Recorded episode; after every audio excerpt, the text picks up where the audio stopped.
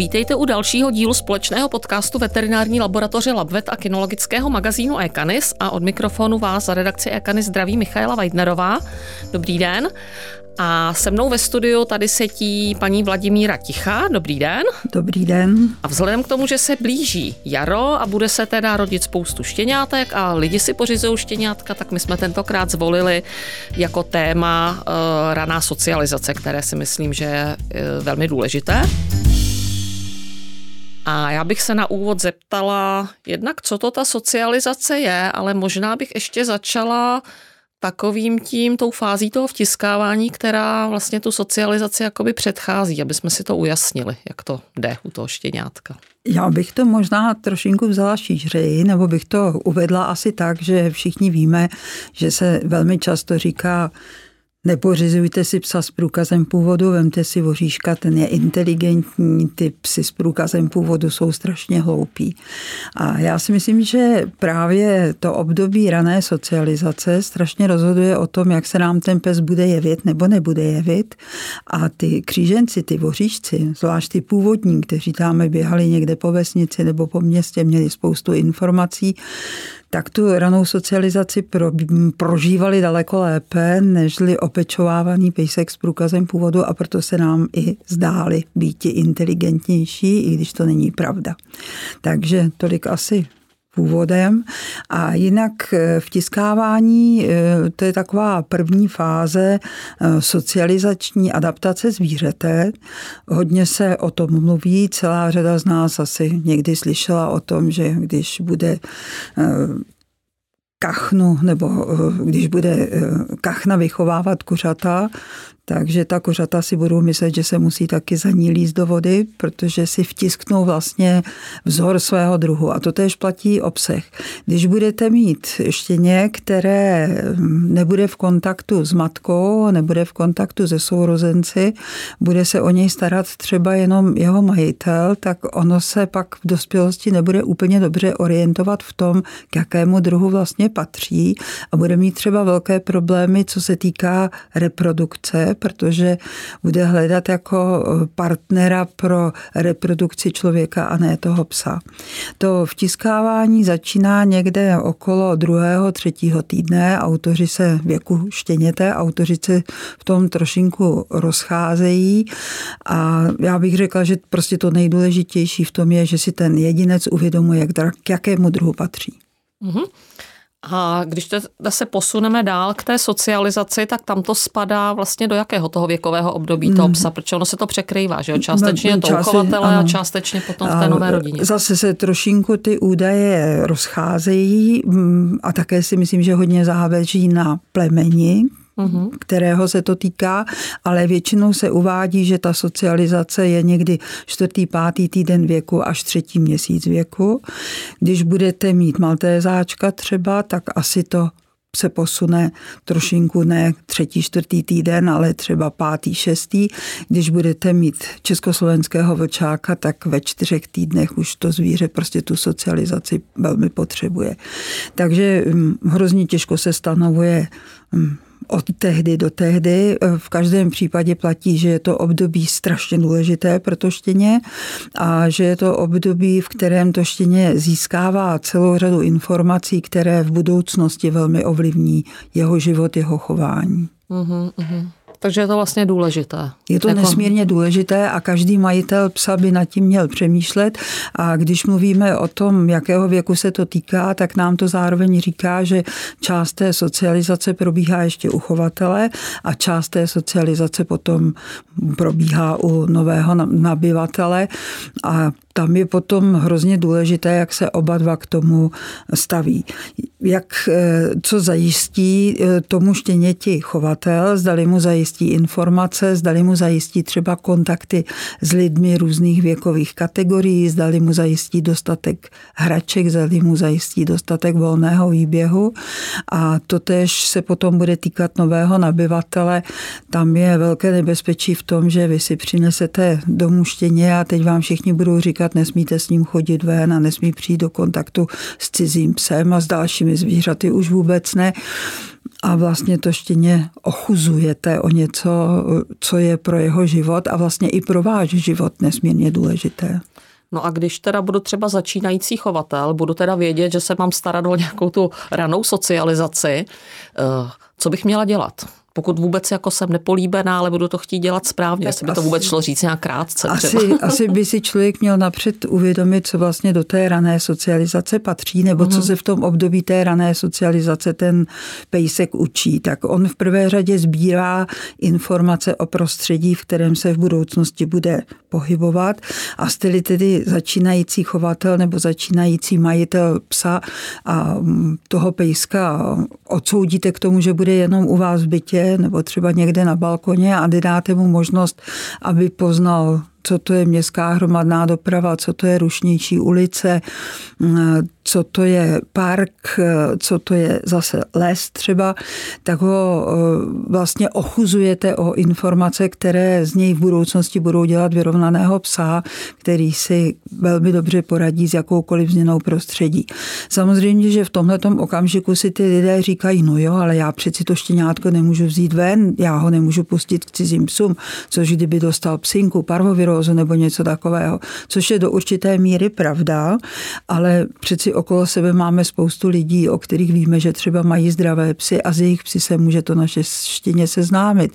Eh, přeci můžeme to štěně vzít do náručí a vlístní do tramvaje nebo jít s ním na nějakou rušnější ulici, kde se seznámí s takovými to věmi. Můžeme to štěně vzít do náručí nebo ho vzít na krátké vodítko a jít se podívat někam, kde jezdí koně nebo kde jezdí auta, aby si prostě to štěně uvědomilo, že takovéto prostředí existuje a musíme se potom chovat tak, aby to štěně bralo to prostředí jako normální. Tady se dost často uvádí příklad, že půjdete ze štěnětem po ulici a spadne popelnice. Mhm. Když se ten majitel lekne a začne říkat, Ježíš Kriste, pojď sem a ty jsi chudinka a taková veliká rána, tak to štěně v budoucnosti mu bude stačit, když uvidí popelnici, ani nemusí spadnout a už se bude bát. Mhm. Zatímco, když ten majitel toho pejska jenom poplácá a třeba odpoutá pozornost nějakým pamlskem nebo hračkou, jde klidně dál, tak se v budoucnosti toho štěně takovýchto věcí jako bát nebude. E, další strašně důležitý faktor, kterého se ta raná socializace týká, je postavení jedince ve smečce. Každá ta smečka má nějakou hierarchii a proto štěňátko je napřed smečkou jeho máma a jeho sourozenci, ale když přijde potom k novému majiteli, tak je pro něj smečkou rodina toho majitele. A tam je prostě potřebí jasně dát pravidla. Ta máma Fena ta pravidla dává. Když se to štěně chová tak, jak ona nechce, aby se chovalo, mm. tak ho umí strestat. Eh, my bychom to měli také umět. My bychom měli umět tomu štěněti v tomto období dávat jasně najevo, že my jsme vůdci smečky a ne ono.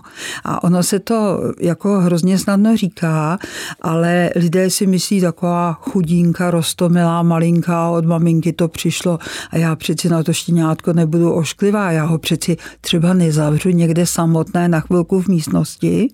Mm-hmm. Teď by se tam třeba bálo, ale když já to neudělám, že to malé štěně v tomto věku budu navíkat na to, že může taky někdy zůstat samo, tak si připravuju půdu pro to, abych měla psa, který bude trpět takovou tou hm, depresí z toho, že je samotný a bude kvílet, bude nám likvidovat byt a bude se prostě chovat tak, jak bychom asi nechtěli. Takže postavení ve smečce. Ještě k tomu napadá se, omlouvám, že vás přerušu, když právě jste mluvila o té samotě, tak tam se vlastně vždycky udává, že, že ze začátku těch prvních, já nevím, pár dní, vždycky se říkalo 48 hodin, že, že nebo ne jako doba hájení, ale že to štěně vlastně e, naopak, že v tom v tom prvotním momentu jako samotný vlastně nechávat, jakoby nemáme, že jo, než se trošičku, jako než si získá tu jistotu té nový spečky, to spousta, já jsem to zažila kdysi v sousedství, prostě soused přived si štěně, byl to německý ovčák a prostě, aby, aby pes nevyváděl, tak oni ho uzavřeli do boudy na noc Jo, to si dovedete představit, co tam to štěně dělalo. Já jsem, já jsem tehdy říkala, mě to hrozně vadilo, já jsem tehdy říkala, tak prostě si s ním, když ho nechcete pouštět domů, tak si s ním vlez do garáže a dvě, tři noci tam s ním prostě spěte, nebo nějak jako, to mi zase přijde jako strašný tohleto. No, ono je to totiž o tom, jestli si beru dostatečně vyspělé štěně, protože to dostatečně vyspělé štěně je připravené opustit matku a opustit štěňata. Mm-hmm nebo ty sourozence a vyspělé štěně asi doma moc truchlit eh, po té původní rodině nebude. Zatímco když si vezmu nedospělé, ono se tomu taky někdy říká zralé a nezralé štěně, uh-huh. když si vezmu to nezralé štěně, tak to bude strašně eh, postrádat tu rodinu, psí rodinu, matku, sourozence a bude nám hodně kvílet. Když si teda vezmu to nezralé štěně, tak bych s ním asi býti měla. Když si vezmu zralé štěně, tak tam bude potom záležet na tom, jak se to štěně bude chovat. Ale mně teď nejde o to, jestli to štěně bude v noci plakat a co bude dělat první mm. dva dny. Mně jde potom o to období třeba okolo těch 10, 11, 12 týdnů, kdybych to štěně měla chvilku nechat někde samotné. A já nechci říct, že ho mám zavřít do boudy a zacvaknout tam za ním dvířka, takhle to myšleno určitě není, ale mm. třeba navyknout to štěně na to, že můžu být v jiné místnosti, anebo že ho můžu nechat doma a jít na nákup, uh-huh. protože takhle malé štěně si ještě zvykne na to, že je tam samo, někde se stulí a bude spát, ale když tohle to začnu dělat až u půlročního psa, tak asi nastane problém. No, to jsou pak ty separační úzkosti. To jsou separační úzkosti potom, no. a ten pes potom opravdu dokáže likvidovat zařízení bytu, dokáže kvílet a když to bude pes kotce, tak dokáže kvílet v tom koci takovým způsobem, že prostě všichni jsou sousedi z toho budou auf. Takže mluvili jsme o tom, získává informace, seznamuje se s prostředím, Učí se, co to je hierarchie smečky a další strašně důležitá věc je takzvané zastavení kousnutí. Mm-hmm. Když si to štěně hraje třeba s matkou a má zoubky, že jo, jako jehličky a stiskne víc, než je to té matce příjemné, tak ona po něm vyjede a strestá ho. Když takhle kousne nás, tak my bychom měli být schopní mu v tom zabránit a říct mu, že tohle to se nedělá. Já nechci říct, že máme to štěně se, které si ve hře do nás kousne, že ho máme tlouc, to určitě ne, ale musíme umět dát najevo, že tohle to teda opravdu ne, protože ho učíme to, že mohou si hrát, ale nesmím při tom ublížit. Uh-huh. A jaký je třeba vhodný způsob mu to dát najevo teda? Já si myslím okřiknout. Zakvičet třeba? Zakvičet třeba, uh-huh. nebo ho vzít za kůže a zaklepat s ním to, uh-huh. co udělá, to, co udělá Fena. matka Fena. Uhum, uhum, uhum. A ještě když jste mluvila o té o hierarchii, že je potřeba jako nastavit tomu štěněti takovou tu, takový ty mantinely, kdo teda jako je doma pán, tak takovým jako já bych řekla skoro možná až nešvarem, jako je v dnešní době to, že ty lidi v podstatě neustále tomu psovi hrabou do žrádla. Jo.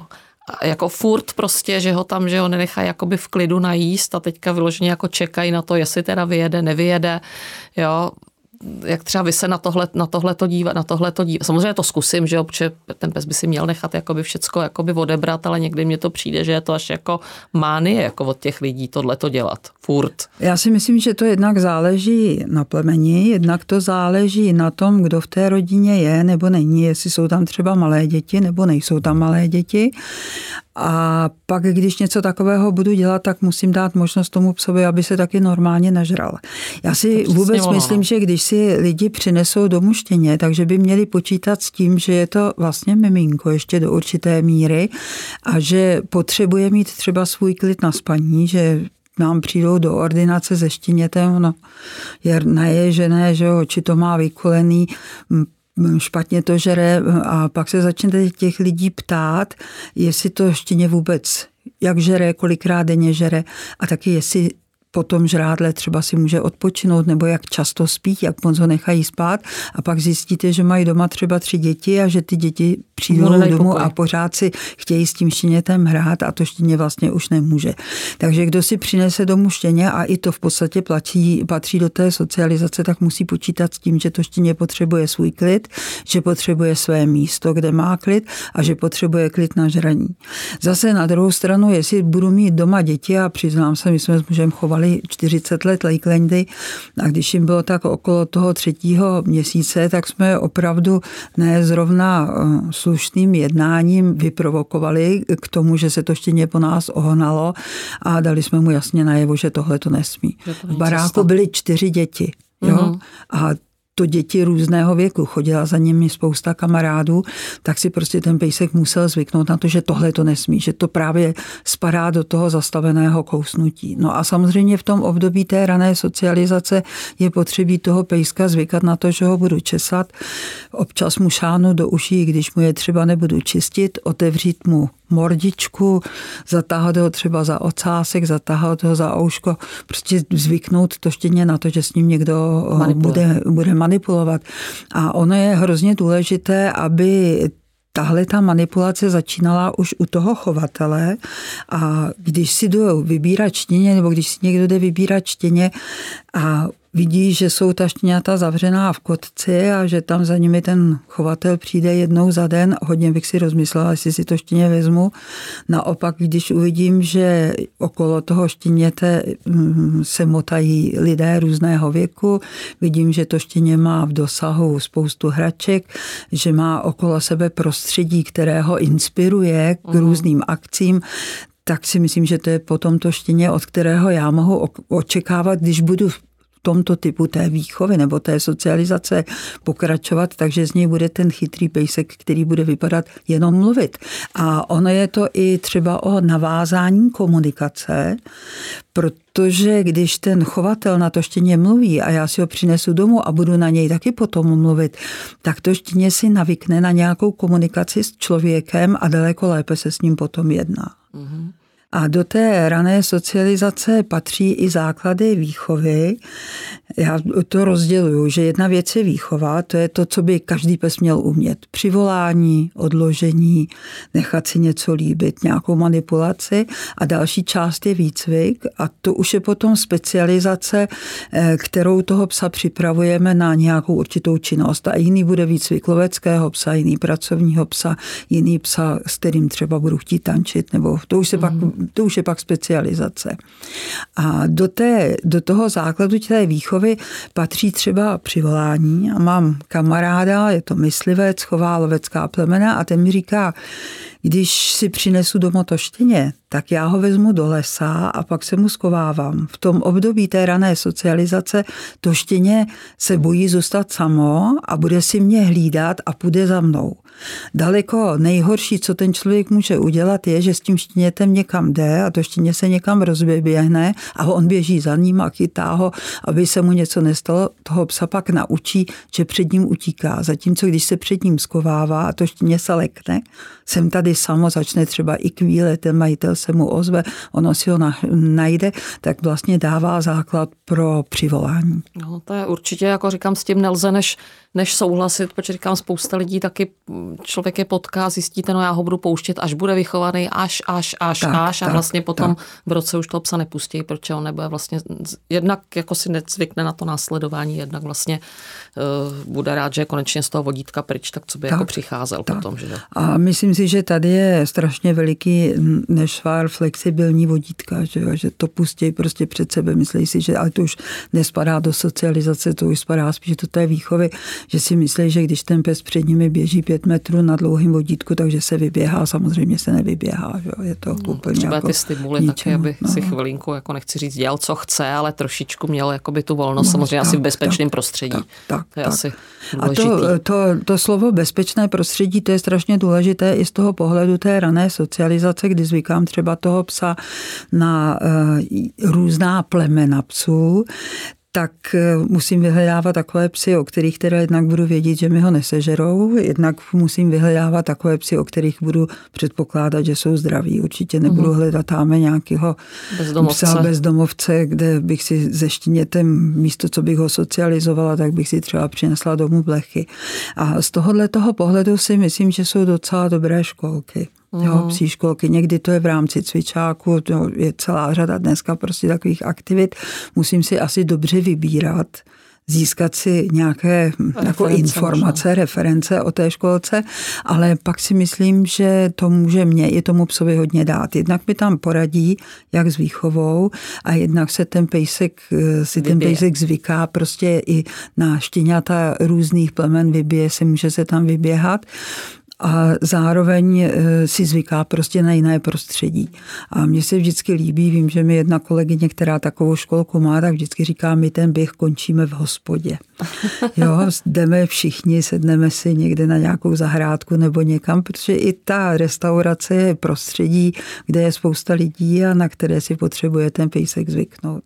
A když mluvíte o té školce pro ta štěňátka, tak tam sice asi jako štěňata různých plemen, ale taky musím trošičku uvažovat, jestli mám, já nevím, štěňátko, které má, já nevím, dvě kila, že si nemůže hrát prostě, já nevím, ze 40 kilovou dogou, protože to ona sice rozhodně nechce uplížit, ale, ale říkám, já vždycky to uvádím tak, že vlastně v hlavě jsou na tom stejně, ale váhově jakoby jinak, takže tam asi i jako na tohle to je potřeba dávat pozor. Jako s jakým... Určitě a myslím si, že ta dobře vedená školka prostě tady s tím letím, tady s tím letím jako počítá a bere na to ohled.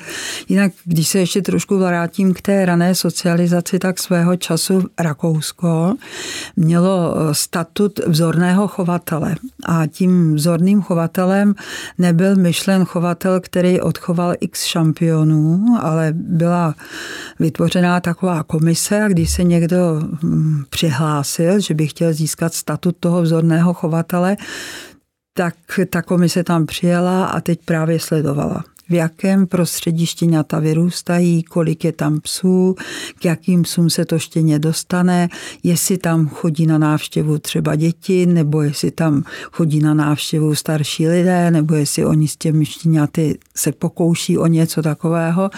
A e, ten statut té vzorné chovatelské stanice prostě zaručoval to, že ta raná socializace byla e, jako v takové míře, v jaké měla být. Já jsem se to tenkrát snažila prosadit v české kinologii a velmi tvrdě jsem narazila. Na to přesně jsem se chtěla zeptat, tak já už se ptát nebudu, ale to je možná téma jakoby, jakoby k zamyšlení, protože dneska u nás chová v podstatě jako řekněme, kde kdo může chovat, zažádá si o stanici, tam mu je přidělená a pak si chová, ale jako člověk vlastně, nebo ten zájemce o to, o to štěňátko vůbec neví, jaký ten člověk má jakoby za sebou jakoby zkušenosti nebo co o tom ví a taky si myslím, že to není o tom, jako jestli otočil třikrát abecedu, nebo jestli odchoval pět vrhů, ale spíš o tom celkovém nějakým jakoby jakoby asi, asi, asi, pohled, asi pohledu na to.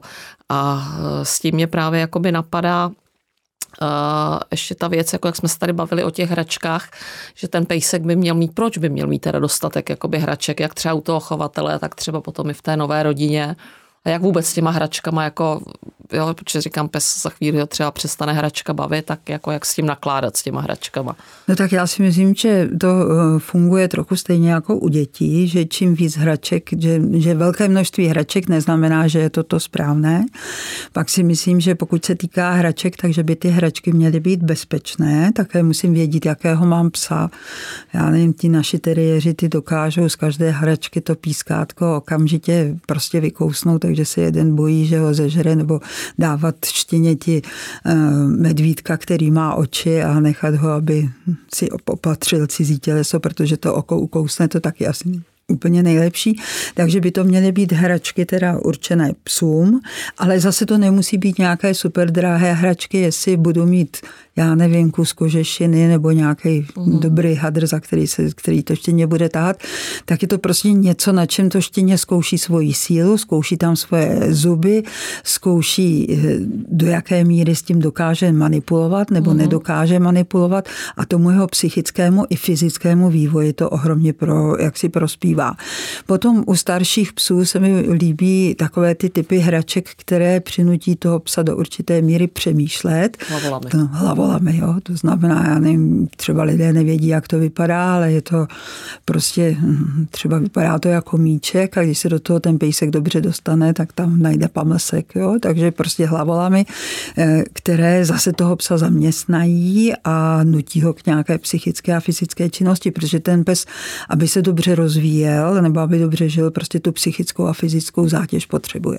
No přesně tak, protože spousta lidí si myslí, že stačí ze psem mít na procházku na hodinu nebo dvakrát denně na hodinu, ale jako už jim nedochází, že by tomu psovi měli zaměstnat uh, s ohledem na to dané plemeno jakoby i hlavu, alespoň nějakým způsobem. Ať už je to podle mě i společenské plemeno, uh, tak i to mně přijde, že je takový jako spokojenější, když se naučí používat tu hlavičku. Určitě, určitě. A i člověka to může daleko víc bavit, eh, když s tím sem jde na tu procházku a já nevím, oblíbené aporty, že jo, eh, nebo když s tím sem aspoň nějak cvičím, sedni, lehni, zůstaň, nebo něco, tak to není jenom takový to prostě pustý chození, ale musím vědět, kde to můžu dělat, jak to můžu dělat.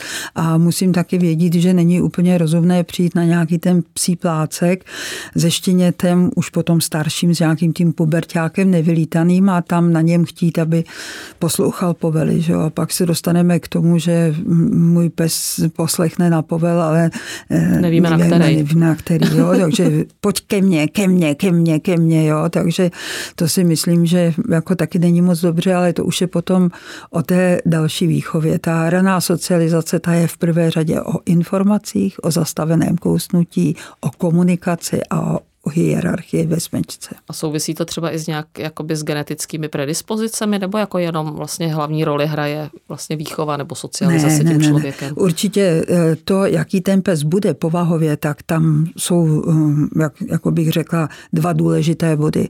Jednak je to plemeno, uhum. a příslušnost k plemeni a pak je to právě ta socializace a co s tím zvířetem dělám. A když budete mít, eh, já nevím, Každého pejska dokážete něco naučit, mm. ale jsou psy, kteří jsou cvičitelnější a jsou plem, nebo plemena, která jsou cvičitelnější a plemena, která jsou méně cvičitelná. Nakonec na tom byli postaveni i služební psy, že, jo, že mm. se mhm. ví, že německý ovčák dělal dobře a snadno měnil majitele, zatímco třeba Rottweiler dělal taky dobře, ale majitele měnil hůř, nebo toho psovoda měnil hůř a všechno potřeboval opakovat, protože má svoji hlavu. A snáš budete, mm, já nevím, třeba cvičit pudla nebo vychovávat pudla, nežli budete vychovávat třeba jezevčíka, protože ten má svoji hlavu, mm-hmm. že on se musel v té noře a v tom revíru rozhodovat sám. Takže s tímhle tím vším by měl ten nový nabyvatel prostě počítat. Mm.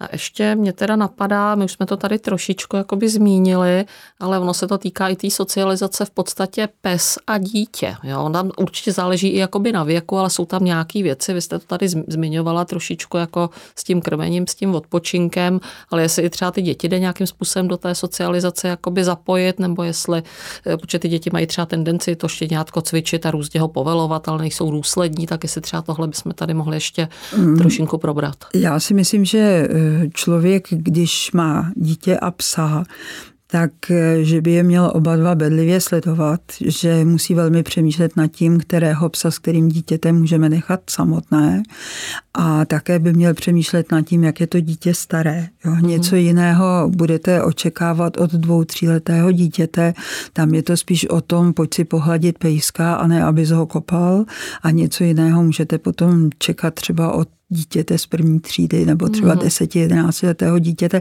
tam už pak mohou ty děti s tím psem něco dělat, cvičit, ale je na nás, aby jsme jim vysvětlili, jak to mohou dělat nebo jak to mají dělat a aby jsme jim třeba vštípili to, že jeden cvik, jeden povel a jeden povel musím ho přinutit, aby ten cvik udělal, aby to nebylo právě to sedni, sedni, sedni, no tak sedneš si, nesedneš si, sedni, uh-huh. sedni, sedni. Uh-huh. A pak, co si myslím, že je strašně důležité, je, často děti mají tendence mm, zvlášť štěňata chovat tahat. Že jo? Uh-huh. A to mhm. tomu štěněti opravdu nedělá no, dobře. mačkat možná. Mačkat někdy, takže měli bychom jim říct, že takhle, jak se zvedá pejsek, že určitě to není o tom, že ho vezmu za hrudní končetiny, přední nožičky a za toho tahám nahoru, takže opravdu ne. A že jestli si chce toho psa pochovat, tak je nejlepší, když si sedne na zem, protože to štěně se vrtí, že jo, to dítě nemá sílu, vezme si pejska do náruče, stoupne si a pejsek mu okamžitě vypadne. Takže jestli si chci hrát se štěnětem, jestli se chci s ním pomazlit, mm-hmm. tak si k tomu sednu. Ale zase ten dospělý by měl být u toho, protože jsou různé úrazy, takové jako holčička má náušnici a, a štěně jí žužlá ucho a zubem se zachytí za náušnici, že jo, roztrhne jí ucho, pak se z toho dělá agresivní pes, ne, on si jenom jako hrál. Takže si myslím, že dítě a pes stoprocentně patří dohromady, ale patří k tomu i ten dospělý, který koriguje chování vzájemné. Hmm, ale nechávat asi bez dozoru. A nenechávat jako... bez dozoru. Hmm. A ono samozřejmě i s tou socializací se jako pojí různé takové mýty. Jo, takové třeba jsme tady říkali, budu s ním chodit ven, až bude plně navočkovaný. Jako napadá vás ještě třeba něco, na co je v, to, v této souvislosti si potřeba dávat pozor? Nesmím ho nechat moc běhat, protože by se mu skřivily nožičky, nesmím ho nechat moc běhat, protože by se mu skřivila páteř, nesmím se s ním tahat o hadr, protože by si vytahal zuby a měl by vadný zkus. Jo, takže tohle to všechno um, do té socializace a do, těch, um, do té hry s tím štěnětem patří. Já vím, že jsou plemená, u kterých se třeba nedoporučuje, aby ten pes chodil po schodech, ale zase si myslím, že v rámci té rané socializace, pokud to štěně velikostí tomu mm. odpovídá, tak tři schody nejsou problém, čtvrté patro už bych asi si rozmýšlela u nějakého třeba těžšího z basetem, jo, nebo s jezevčíkem. Jo. Mm-hmm. A dá se nějak eh, říci, kdy třeba to období socializace jakoby končí průměrně a je vůbec třeba, dá se vůbec třeba napravit to, Eh, co ten člověk zanedbá, nebo jestli bychom mohli říct, co třeba v žádném případě by jako neměl zanedbat, co je potom jako opravdu fatální pro toho dospělého psa nebo pro to budoucí soužití potom? Tak to období té rané socializace uvádí se, že končí okolo toho třetího mm. měsíce a samozřejmě, že to, co se zanedbá, tak by se napravit asi mohlo, ale chce to velkou práci. Jako mm. opravdu to chce velkou práci. A myslím si, že to, co by se nemělo zanedbat, jsou uh, kontakty s lidmi různého věku, a i když sama nemám děti nebo vnoučata, měla bych se snažit, aby to moje štěně přišlo s dětmi do kontaktu, mm. aby se z toho pak nestala nějaká antipatie vůči prostě malým lidem, tak to si myslím, že by člověk neměl zanedbat a neměl by zanedbat to, že prostě si nemůžu nechat dovolit od toho štěněte, aby mě kousalo, tak jak až, aby mě to jako bolelo. Dostalo přes hlavu prostě. Prostě přerostlo mm-hmm. přes hlavu. No a když to vemu uh na závěr, protože jsme se asi přiblížili úplně na závěr, eh, co všechno, nebo jestli to lze nějak vůbec schrnout, co teda všechno rozhoduje o tom, jaký ten pes nakonec toho štěňátka jakoby vyroste a prostě, aby to bylo tak nějak jako na pohodu. No, pro rozhoduje, rozhoduje, rozhoduje o tom vlohy získané od, rodič, od rodičů. Mm.